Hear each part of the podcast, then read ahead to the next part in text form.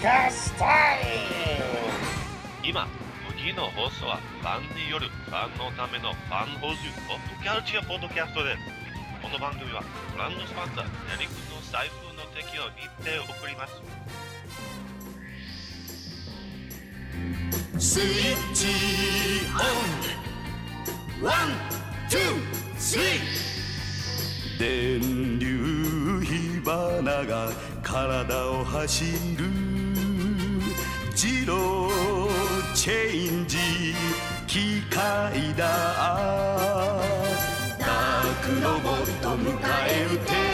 人造人間機械だ。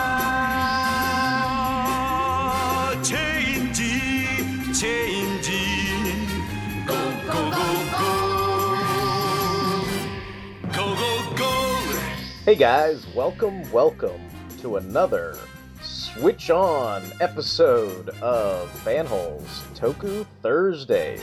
Hey, what's up guys? This is Derek, Derek W C, and I'm joined tonight by one of my co-hosts. Why don't you give a shout out and let everybody know who's here tonight? Hey, this is Dark Destructoid, Justin. Woo! So after a, a long hiatus... Boo! Years. It's, it's been a while, but you know. After, after it, a lengthy hiatus. Yeah, I'm sure like longtime listeners are like, what? Like, Kikaider? Like, it's, they've been waiting forever. So me, me and Justin are back on the Kikaider train. We're, we're going to try to record more episodes of this, you know, of course, at our leisure, not yours. But but we will try to record more episodes of this, and the, where last we left off, we left off with episode three, and now we're actually on episode four of the live-action Kikaider series. And as per usual, I'm going to give my usual preamble. The long-ass Wikipedia title is "The Evil Blue Buffalo Sets a Trap," and the standard episode four title on the D V D is titled "Blue Buffalo." Fiendish Trap, and the short synopsis written by August Rangone for the D V D states, Yukiko attempts to sneak away from the Destructoids to visit her daughter, but she is thwarted by Blue Buffalo. And that's basically the high-level synopsis of the episode. But I guess getting into the, the nitty-gritty of the episode, we open up on a Japanese seaport.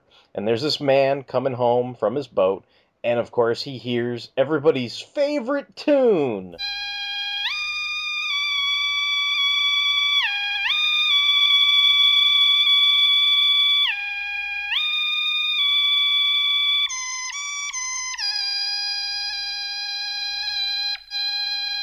Professor Gill's devil flute music that makes me, makes my head hurt.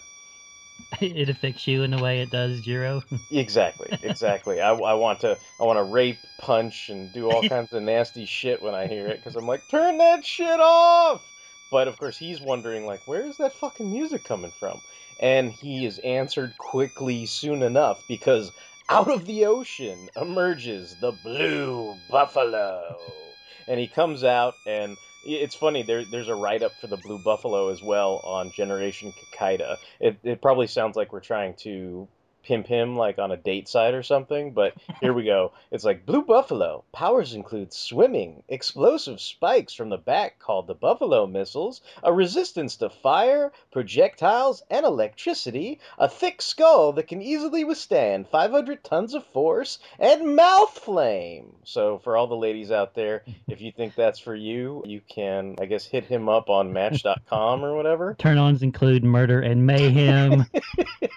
What, what, I mean, I guess, I, and I'm pretty sure this is correct, because I, I kept trying to look just in case I was going to make a mistake, but I believe this is the first all-new original Dark Destructoid that's been on this series, because I, I, from my knowledge, I don't believe he has a manga or anime counterpart. Mm. So I'm just kind of curious, like, what's what's your take on, on our man Blue Buffalo that comes out of the ocean? I like him. What what what's unique about him is his voice modulation. It sounds really weird. It's mm. kind of like it sound, almost like someone's doing, you know, the like kind of, but yeah, yeah, yeah, he, he, electronically distorted. It's really unique. I like that. I, I described it as an echoey yelp. Like that's kind of what, like, because he's he's always like yelling, but but it sounds like he's kind of gargling or something like that. Like so, but I, I guess at this point, Blue Buffalo, of course, you know, yelps and in in fury and everything, and he asks this Japanese fisherman which of these yachts belongs to Doctor Kamoji, and of course he's choking the shit out of this poor fisherman. And the fisherman's like, I don't really know, dude. I'm not sure, you know? And, of course, Blue Buffalo infers from the uncertainty that this means that that ship or that yacht must have left the harbor. And so the fisherman basically is running away for his life. And as we described in his Match dot com profile, Blue Buffalo removes a spike from the rear of his body. And then he kind of hurls it, kind of like a boomerang, I guess, into the fisher's back. And then it explodes, killing the man, and the poor dude is executed, Blue Buffalo style.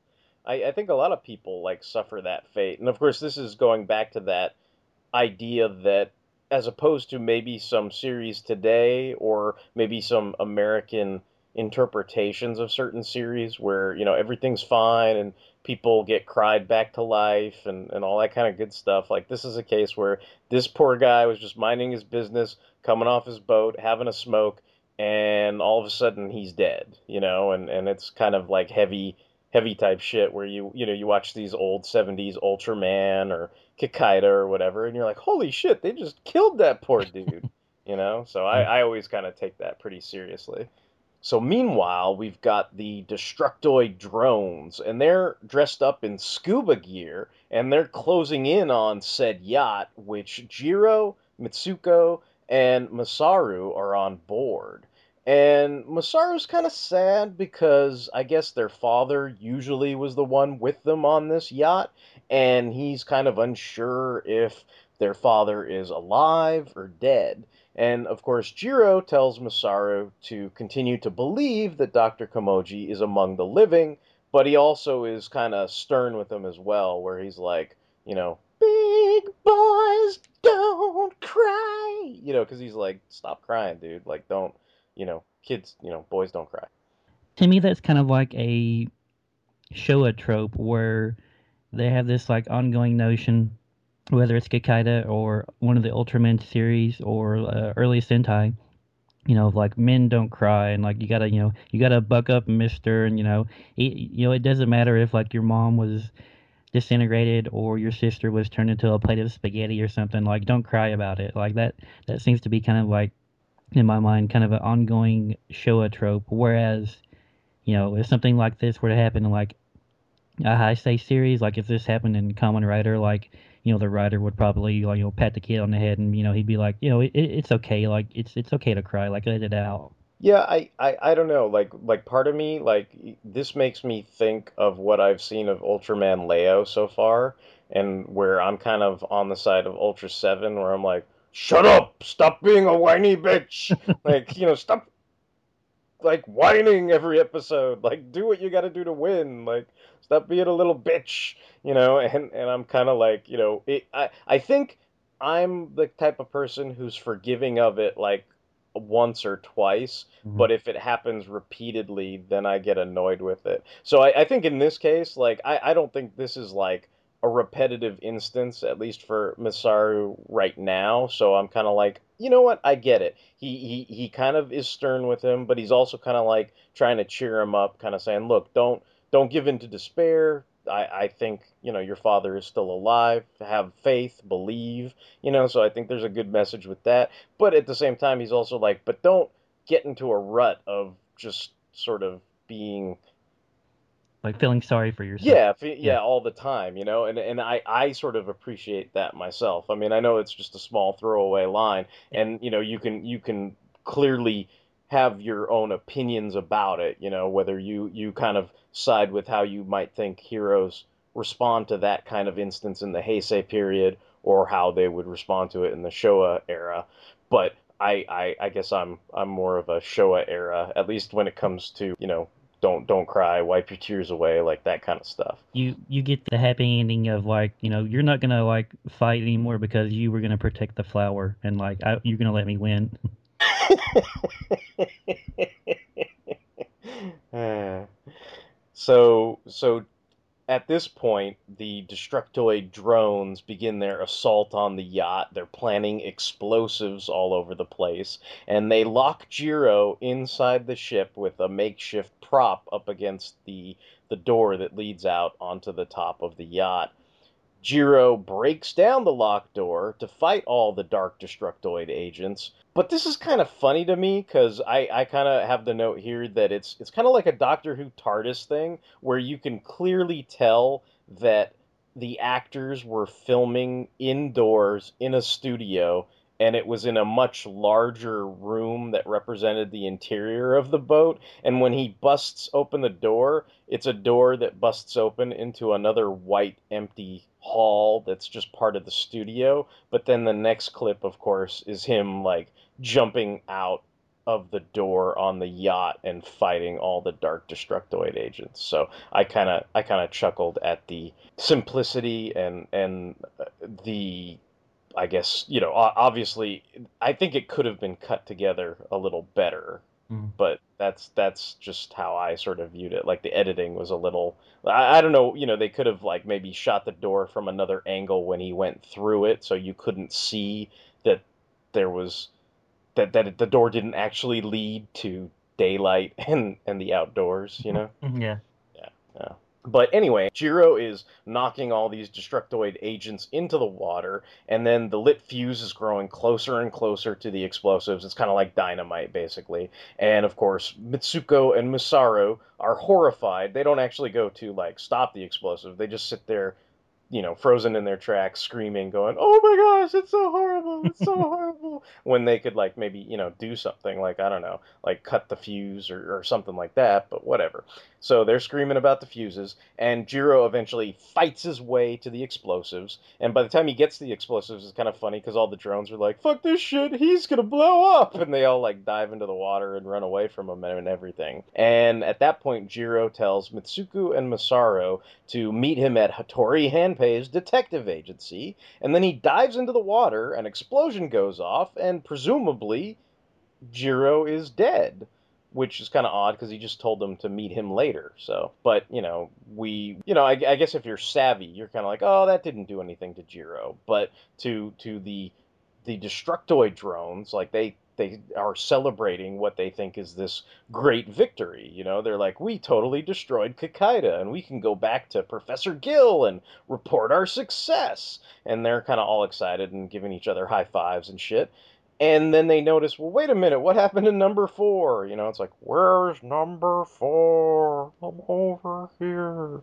You know, and, and of course, number four, right on cue, pops up from behind a rock quarry. And they're like, oh, okay, great, there's number four. And, of course, they go off to report back to Professor Gill. Meanwhile, and, and this might have been confusing in the written intro about Yukiko, because you're kind of like, who the fuck is Yukiko, you know? And, of course, this is where we're introduced to that character, and there's this lady who appears to be kind of like a hostess for a hotel where there's lots of important V I P guests that are staying there, and she's sort of escorting them, like, through the hotel and, and, and attending to them and everything, and then she hears a news report about a child injured, and it's a little girl named Togawa Hikari. And, of course, it catches the attention of the hotel hostess. And, obviously, this is her daughter, so she's very concerned. And, in the meantime, the guests are asked to be taken to a testing site. And it turns out the testing site is a dark weapons testing site that is showing off the military applications of the android Blue Buffalo. I, I, I wonder if, like, that whole yodel that he does is part of the package, where they're like, that was the the selling point that that drove all these these fictional made-up-a-stand countries over the top, where they're like, yes yes I must bid more, he has that weird gurgle yodel that sounds strange, I must buy him, I must have him for my own collection, you know, because that's it, it, it kind of cracked me up, because there are all these these different countries there that are bidding on Dark's latest, you know, technology basically, and they're and they're and they're selling Blue Buffalo, which is interesting. I don't know if if basically they've been informed that Kikaider has been destroyed, and they're just like, okay, great, we don't need this guy anymore. We can sell him off to the highest bidder. But they do show off like all the the feats and impressive stuff that we mentioned in his Match dot com profile here, where you can see he's Blue Buffalo is standing up to flamethrowers and machine guns, and they electrocute him with a thousand volts. And of course, the the big giant sequence is where they throw a five hundred ton wrecking ball into him. So, you, you know, basically all these buyers, you know, these potential buyers seem really, really pleased and impressed, and they're ready to start the bidding. What I thought was interesting is some of these businessmen have a little mask on, and the other ones are they're just like, ah, screw it, I'm not wearing this little mask. Yeah, it's like it's like they're they all are potential clients of Ashley Madison or something as well, and they don't want their their wives or something to find out that they secretly are buying Blue Buffalo for, you know, sexual purposes or whatever. I don't know what, but yeah, they're, they're, some of them are disguised and some of them are like, fuck this shit. I'm, I'm like Jon Stewart. I'm going to go au natural. And, you know, the, the masks are for, you know, jive crackers or whatever. And, and they're not into that, but anyway, they, they they are all bidding on this android, and there's all these like random country names. So like like we were saying, it's all made up kind of fictional nations. And apparently Wasar, wherever the hell that is, is the foreign power with the winning bid of five hundred thousand yen.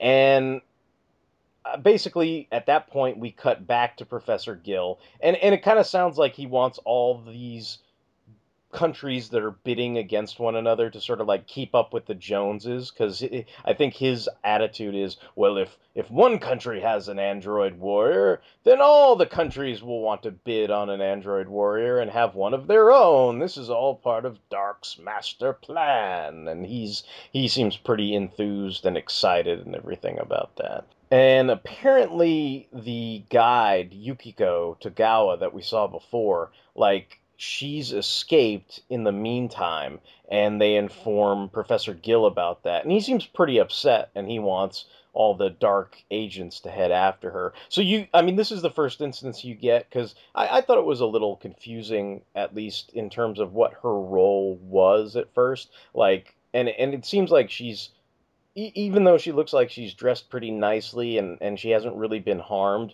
it, you do get the vibe she's sort of been forced to be a hostess against her will. Like, that's kind of the interpretation I took. But did you did you see anything differently, or, or did you have any similar kind of questions about, you know, why she was working for them one moment, and then when she runs off, they want to hunt her down? Yeah, it, it wasn't very clear. And then I was like, in my head, I was like, well, why did they need this hostess to, like, just bring these businessmen to this rock quarry for this? Like, couldn't they have got, like, you know, some, like, Dark Destructoid, you know, henchman to do it? Or like, why did they need like this girl? Or was she just like, you know, dark eye candy or something? What, what's interesting too is, even if she was dark eye candy, and you know, she's a nice looking lady and everything, like I get that aspect to it, but like, don't you think there'd be like slightly less, I guess, I don't know what the right word is, but more morally loose eye candy women for Dark to have in their organization? I mean, I know later we see the Destructoids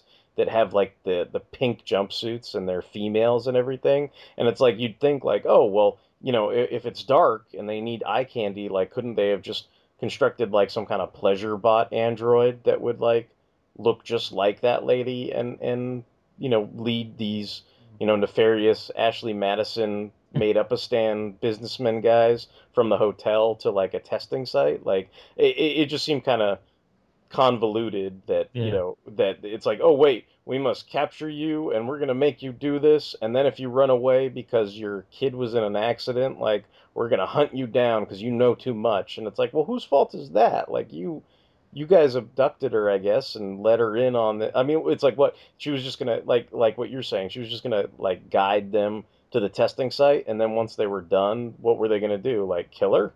Like, it's like, well, that's, I don't know, that just seemed kind of like, we're nefarious because of reasons. Because we're evil. Yeah, yeah, yeah. It's because we're nasty and evil. But so so Dark is heading after this poor lady. Meanwhile, we see Hattori Hanpei, who, of course, is thinking that people are out to kill him, and then he ends up getting a flat tire. And then he uses his special skills of his ancestors, which he calls ninja inflation magic.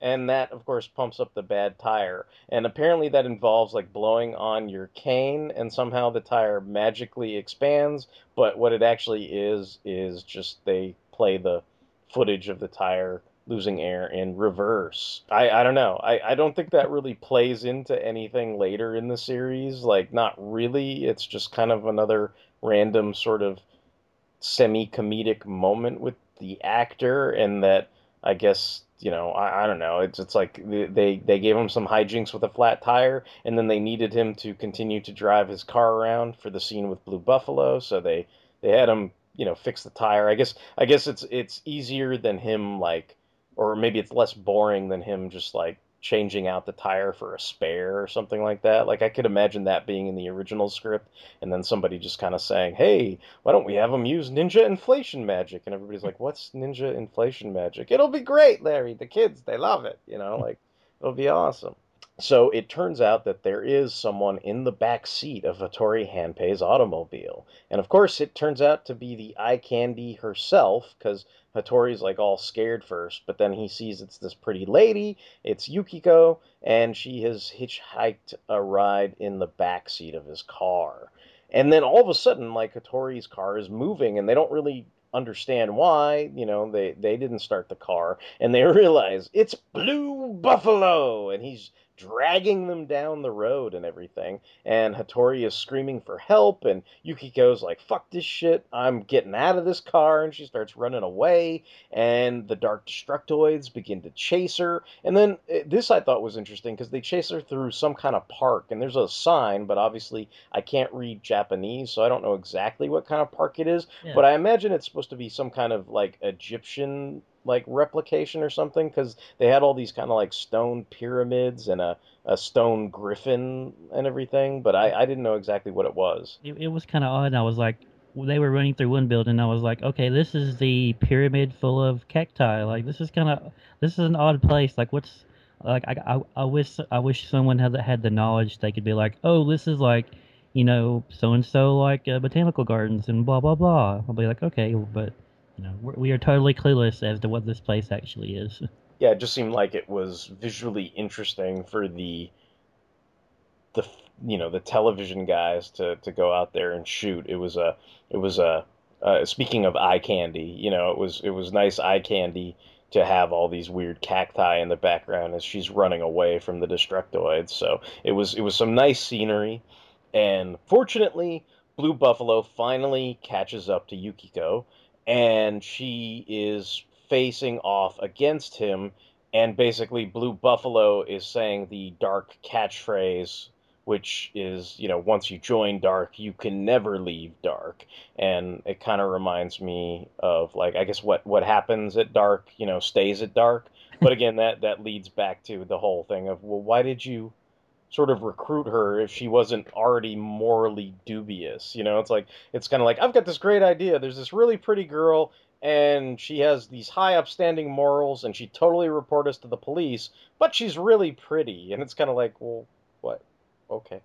So when the Dark goons have grabbed her and Blue Buffalo is closing in and we think she is done for, we hear the candy red guitar of Justice playing in the background. So you know what that means. It's time for Kikaider to show up.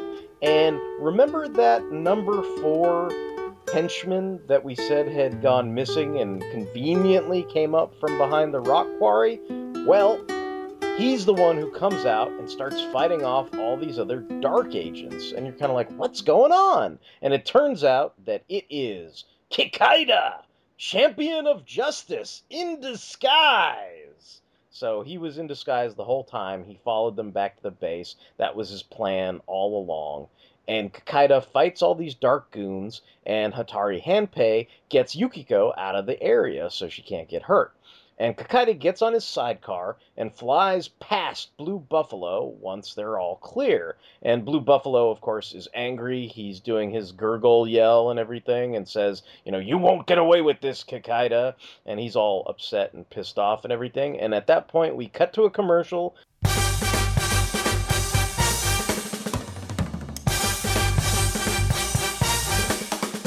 This is Tokyo, once a city of six million people. What has happened here was caused by a force which, up until a few days ago, was entirely beyond the scope of man's imagination. Tokyo, a smoldering memorial to the unknown. An unknown which at this very moment still prevails and could at any time lash out with its terrible destruction anywhere else in the world. Hi folks, Luke Giaconetti here. I'd like to ask you a few questions. Do you like giant monsters, or as they're called in Japan, Daikaiju? Monsters like Godzilla, Rodan, Gamera, King Ghidorah, or Mothra? Do you like more obscure monsters, such as Gappa or Yangari? Do you like giant heroes like Ultraman, or super robots like the Shogun Warriors? If you answered yes to any of these questions, then I think you might like my podcast, Earth Destruction Directive. I'm a dedicated fan of all things Daikaiju, and I'd like to share that with all of you. Please check out Earth Destruction Directive at two true freaks dot com. Earth Destruction Directive, where we turn your Daikaiju dreams into city-smashing reality.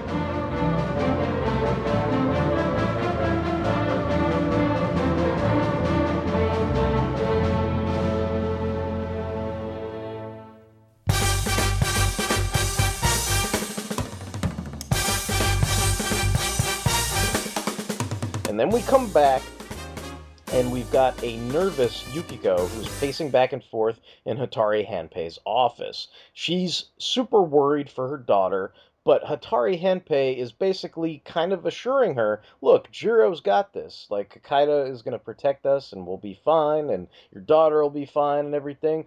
But, of course, Blue Buffalo, we hear his voice in the background, and he says, you better worry about yourself. Because then all of a sudden his horn is, like, busting through the office walls. And, like, th- th- you know, obviously it's it's not it's not high-level special effects, but it was well done. I mean, they had a red light on the wall, and then the wall, you could tell, was kind of like papier-mâché or something. And it was it was slowly deteriorating, and it kind of looked like, you know, maybe a, an alien from, you know, the Alien series was was...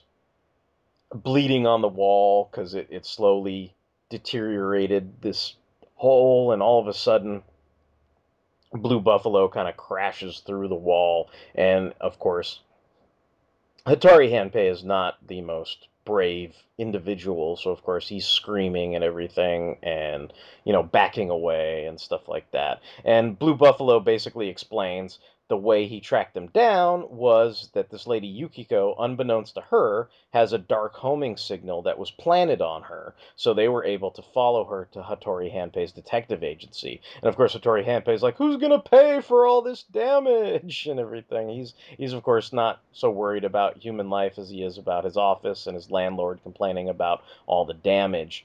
And Hattori Hanpei wants to get Jiro involved, but of course he is blocked by Blue Buffalo's fire breath. And at this point he's kind of like begging for his life, and Yukiko is begging to see her daughter, and Blue Buffalo basically confirms, we have your daughter.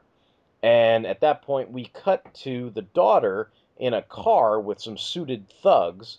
And at that point, when she starts questioning them and says, like, where's my mom and everything, they all morph in a jump cut into Dark Destructoid drones who are all, you know, doing the typical, you know, dark, dark, dark, dark, dark, dark, dark. You know, like, that that's their, seems to be their catchphrase, where they, they seem to repeat dark over and over again, I guess, is, is, is what their what their deal is and stuff. And again, at that point, we hear the candy red guitar of Justice playing in the background, and the Dark Destructoid drones exit the car and see Jiro, who fights all of them while saving the kidnapped little girl, and there's all this kind of cool, swanky seventies music going on in the background and everything. And then th this part, I, I guess I'd ask you what you think about this, because I'm, I'm curious what your take on it is. It, it seems to be something that occurs, and then it's quickly glossed over, I guess, just because of, I guess, the nature of Hattori Hanpei. But, you know, They, they come back to the detective agency, and Hattori's story is that the mother felt unsafe, supposedly, and she left Hattori Hanpei's detective agency, but he, of course, pulls out a stack of yen after Jiro Kikaider leaves, and he basically is counting all his, his money and everything, and it seems like he sold out Kikaider, basically, and this lady, you know, for a stack of yen and everything. But then at that point, like, Masaru is, you know, keen to kind of his shenanigans and everything, and he actually literally fishes the stack of yen away from him with, like, a fishing rod and everything, and he's sort of running after him with the, the you know, because he got the stack of yen and everything. And, of course, Masaru and Mitsuko want to know, like, what exactly Dark bought him off with and what, what they told him to do. But, you know, and, and of course, he confesses, like, I've, I've sold out Jiro because I, I love the money and everything. But I'm, I'm kind of curious, like, what your take on that, that moment is. I, I was surprised. I was like, wow, he... He's actually, you know, he's kind of shady. Like, he, he let his, his greed and his fear for his life, I guess, like, get the better of him, and he sold out Jiro. But, but like you said, it's kind of, it's kind of quickly glossed over. And, you know, I wish they could have spent, you know, just a few minutes maybe at the end of the episode or something where they kind of, like, you know, discuss it a little bit. Or, like, he, you know, he's, like, he gets cowardly and he begs Jiro for, for forgiveness. Or maybe, or maybe Jiro is like, you know, like, oh, that was my plan the whole time. Like, like you were in on it. Or, you know, or, he, you know, he's going to be like, oh, I knew you would do that. So, like, right, I used right. you or something. Like, I, I was, I was counting on your cowardly nature to yeah. help me out or something like that. That's interesting. Yeah. I mean, the, I guess that's kind of the, the drawbacks to the episodes being as formulaic as they are at times, because mm-hmm. you don't, you don't get as much of a chance to live with some of the decisions the characters make, because it is kind of fast paced and, and more focused on, you know, the action and everything. Because, you know, at this point, basically, you know, Jiro's taking home the little girl in his sidecar, and then when they head back to her apartment home, they get stuck in this elevator, which apparently is a Professor Gill-designed elevator that handles android disposal, and Jiro, at that point, is going to do the three two one change and bust out of the elevator, but of course, everybody's favorite devil flute is now back, playing that annoying fucking music that would drive anyone insane, not just Kikaider, and he cannot change. And, see, this, it took me a couple views. I mean, I've seen this episode a number of times, but, I mean, a lot of the action takes place so quickly, you kind of miss it, because at, at some point, you know, somehow he bypasses the devil flute and ends up doing the three two one change, and my take on it was, I think the idea is, you know, Hattori Hanpei, Mitsuko, and Masaru follow them to the apartment complex once he, you know, admits that, that he sold out Jiro, you know, to try and warn him. And they end up, like, I don't know, like, they don't really crash the car, but, like, somehow the horn goes off and it gets stuck. And so the horn is basically blaring in the apartment complex parking lot. And I think what what you were supposed to take away from was the, the horn's blaring is so loud that mm. it kind of drowns out the devil flute. Like, that's that's what I got out of it. But but I, I, I it took me a number of views before I came to that conclusion. And I, I think most people would watch it and kind of go, I don't get why he can all... I mean, a lot of the times it... it, it it becomes hard to discern. Like, it's like, you know, the devil flute stops him from changing, but you don't always really understand what triggers the eventual change. It's almost like, okay, this doesn't work for a minute. Okay, now it works, you know, and, and you're, you get kind of confused about it. Yeah, I've watched this episode twice, and I, you know, I, that totally went by me. What I was focused on was, like, the weird spiky thing in the ceiling of the elevator. I was like, this thing seems kind of flimsy. Like, I don't think it could hurt Kikaider. Like, it could kill that little kid, sure, but, like, I don't think it would do much damage to him. So I was like, how is this a terrible trap? I wonder I wonder if it makes any difference that he was stuck in Jiro mode. Mm. Like if he that he's not switched on, like is it is it easier to dispatch him when he's not switched on? Like Maybe. And if that's the case, like shouldn't they try to attack him more when he's yeah. Jiro than than Kikaider, I guess? I, I yeah, I'm not really sure about that. Well, when he dove into the ocean with those bombs, like he wasn't. Yeah. In, so. Yeah, that's true. That's so true. That... That's very true. Aha. Yeah, I don't know. I don't know. It's like, because tokusatsu. Like, yeah. Yeah, it's basically the answer. Because ninja magic and place things. Don't question it. I, I think the uh, one of my favorite scenes is about to come up here is, you know, Kikaider basically at that point, once he switches on and is the android Kikaider, he easily breaks free of the elevator trap. I mean, I, I think that's part of your disbelief with it, because even after he changes, it's just kind of like, why was this such a big deal? And he kind of rips away the the the big, you know, spinny, you know, thing that was going to kill him and everything, the the death trap, and then him and the little girl just bust out of the elevator, and at that point, you know, the the mother, Yukiko, is is being held hostage by Blue Buffalo, so he's going to head after the girl's mother. And this is what's awesome is, for me, I, I love this shit, but they are on the top of the apartment building, and basically Kikaider literally runs straight up the fucking wall, because all it is is like one of these, you know, matte shots where he's just, you know, I, I mean, obviously the, the suit actor is just running, you know, Uh, uh, across, you know, a uh, uh, green screen or something like that. But the way they mat it, it's like he runs straight up the fucking building, and I'm just like, that's fucking awesome. I love shit like that. It's like, this doesn't make any sense. Fuck you, physics. This is great. I'm Kikaider.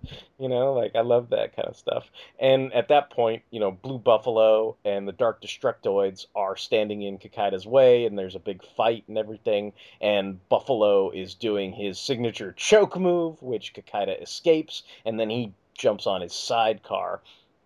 And in this sequence, I thought it was kind of fun, too, because Kikaider is basically kind of like swatting and running over all these Dark Destructoid drones, and it kind of reminded me of like when, when Prime like shows up in Transformers the movie and he starts running over all the Decepticon Seekers and stuff like that, because it's like, you know, get the fuck out of my way, and you see all those Destructoids like, oh my god, and they're just like running, you know, from the... And what's funny is, uh, you know, my my my... take on the behind the scenes is like those guys probably were running for their fucking lives, because like yeah. the, the, you know a, a lot of the way these stunts are done, you're just like sitting these poor guys in the little gray jumpsuits, and they get like tossed off like a bunch of, you know, hilly rocky quarries, and and you're like, there's no There's no, like, airbags down there. They just, like, fall on rocks and stuff. And you're like, that must fucking hurt. So I'm like, I could imagine, like, if there was some take that went wrong, you know, it's probably, like, one of those things where, you know, oh, my God, this, this car is going to really run me over if I don't run for my fucking life, you know? So at that point, when once he gets all the Destructoid drones out of the way, Kikaider basically slams straight into Blue Buffalo. But it's interesting because you'd think he would, you know, run him over. But I guess Blue Buffalo's strength is so strong, it's it's basically like a, a push-off between the two characters. And, in fact, Blue Buffalo actually, like, throws the sidecar away into the sky and everything.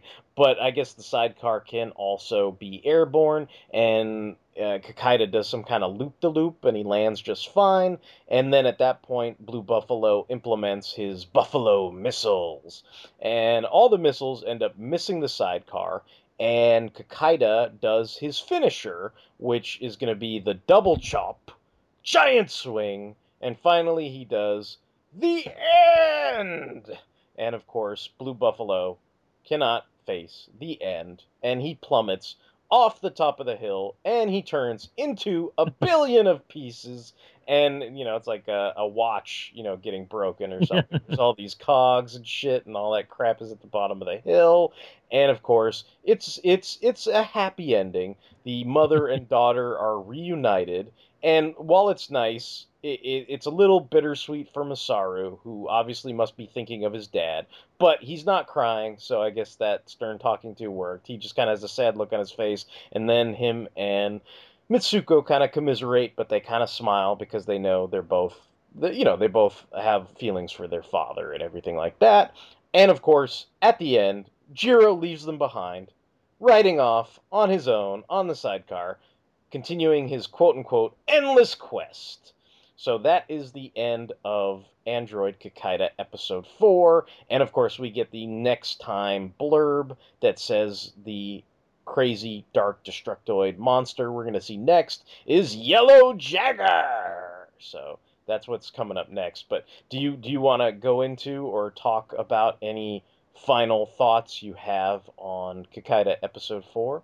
Just, you know, what we discussed earlier about Hattori Hanpei, like, I thought that was kind of a interesting turn for him. I didn't expect him to, like, full on, like, you know, totally sell out Jiro. So I was like, oh, well, like, that's, that's interesting. So, you know, whereas you've seen the whole series, like, I haven't. So I'm kind of wondering, like, is this something that's going to continue, like, throughout the series? Is it going to be addressed? Is it a one-off thing and it'll never happen again? Like, I mean, I'm not crazy about the character. Like, I know you kind of, like, have some affection for him, but I'm kind of like, now I'm kind of interested. I'm like, hmm, like, you know, like, you know, what's your deal, mister? Like, what are you going to do? I, I don't want to spoil things, but I wouldn't.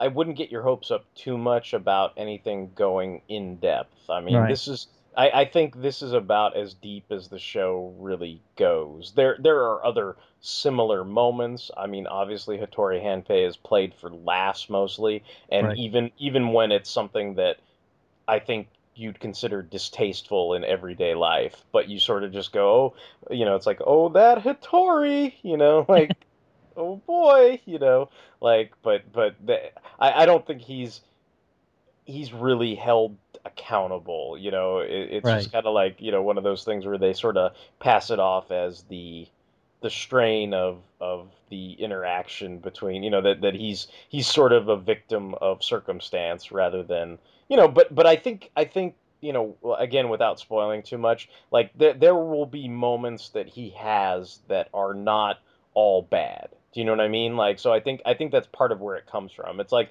he may do some slimy things here and there, but you know, I, you know, maybe kind of like a, a character like Rat Trap in Beast Wars, where there are some things he does where you're like, oh, I don't know if I'm on board with that, and then there are some things where he has some really really good moments and and comes through for everybody. So I I don't think it's all one sided, but I I don't think it's very. It's not going to be as three-dimensional as you would expect from a modern television series. All right, well, I mean, you know, for, for myself, I mean, obviously, I, I enjoy the series. I enjoy the episode. I, I had a good time watching it. As far as Blue Buffalo being the the first all-new Dark Destructoid, like, I, I think he has a cool look. I guess I find him aesthetically pleasing. Like, I kind of like his colors, like the blue on silver. I think that's a cool color scheme and everything. And, you know, he was obviously an imposing foe and everything like that, so I, I think that worked. And I was, you know, I, I think uh, Yukiko was a, a pretty lady and everything, so that was that was cool following her around. And, and, you know, it was nice and fulfilling to see her and her, her kid get saved and all that kind of good stuff. And, you know, so I, I enjoyed it. So I think that kind of wraps things up for this episode of Toku Thursdays. We know you've been waiting forevers for a new Kikaider episode. So so we hope you're you're pleased that this is once again, you know, sort of the show is off hiatus. It's it's in production. And, of course, if you have any comments, questions, and or concerns, you can send them to fanholespodcast at gmail dot com. We, of course, are on the fanholespodcast dot blogspot dot com. And not only do we do shows like Toku Thursdays, but we have a bunch of spin-off shows from the Fanholes podcast proper, which are Transformers Tuesdays, Sentai Saturdays, and Mobile Suit Mondays. So if you like this show and you think you might like any of the others, please check all those out. We are on Tumblr, Facebook, Twitter, Instagram, we are on Stitcher Radio, we are on iTunes. So we appreciate all the likes and feedbacks. Uh, if you have any reviews that you'd like to leave for iTunes, we would appreciate that.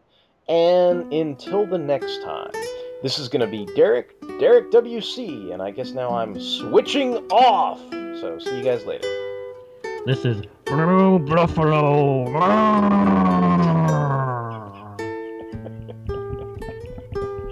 You're like,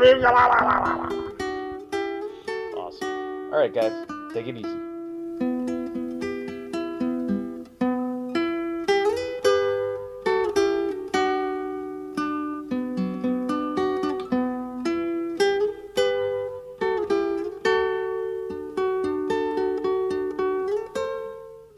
Three of us in the room? Well, if uh, I can always leave, like, until you guys are done or whatever.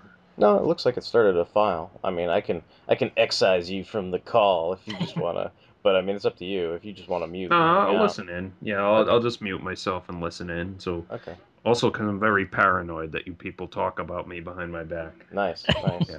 That, that's actually what we do for the first half hour, and then we record the show. And we're like, Mike is so lame. It's time to trash our annual Trash Mike yeah, session. Oh, I, I've, I'm about halfway through that episode you edited, Justin. Good job. Oh, thanks.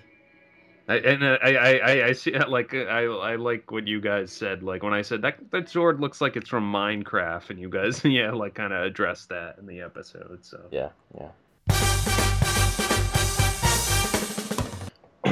So I kind of cheaped out on the intro, but I just did like a, you know, uh, like X-Files promo type intro or something.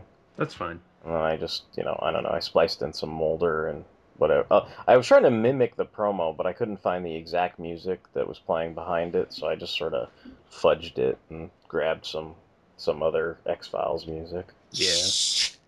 And I was like, this is good enough. Yeah, sometimes, like, you know, sometimes I have really good ideas, and then sometimes I'm like, okay, let's just do something, like, fast and on the cheap, or, you know...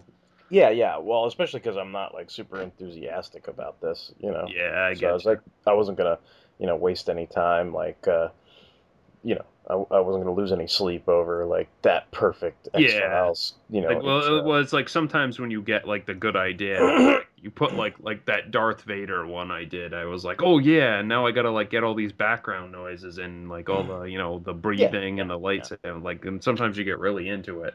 And then sometimes it's like, you know, it's like, okay, yeah, Tony, you do Batroc the Leaper, and I'll be Cap, and we'll just do something really yeah, quick, yeah, you know? Yeah, something. yeah, yeah, totally, totally.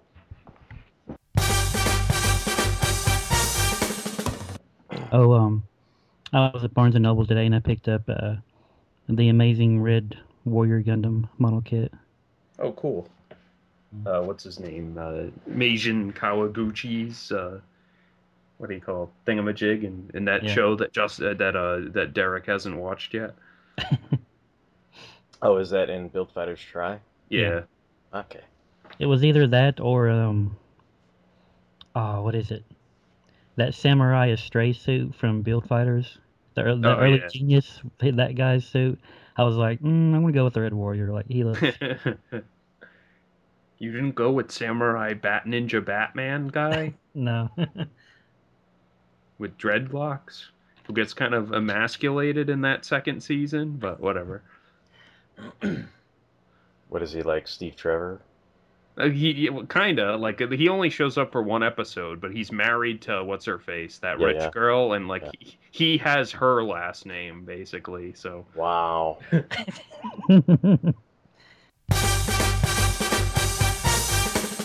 Okay, so I'm I just so I'm not going to interrupt if you still want to bullshit, but I am uh, recording a file and I'm I'm all set whenever Justin is. Okay, I I'll mute and I'll just B S around with myself basically. All right. Well, all sexy. Right. Woo. The okay. hummingbird has flown. It's a hummingbird. Hummingbird. Gzu Kikaido. Alright, I'm leaving. Now, now I've got this vision of like the hummingbird Dark Destructoid that's like gonna go after Andrew Kikaider. Alright.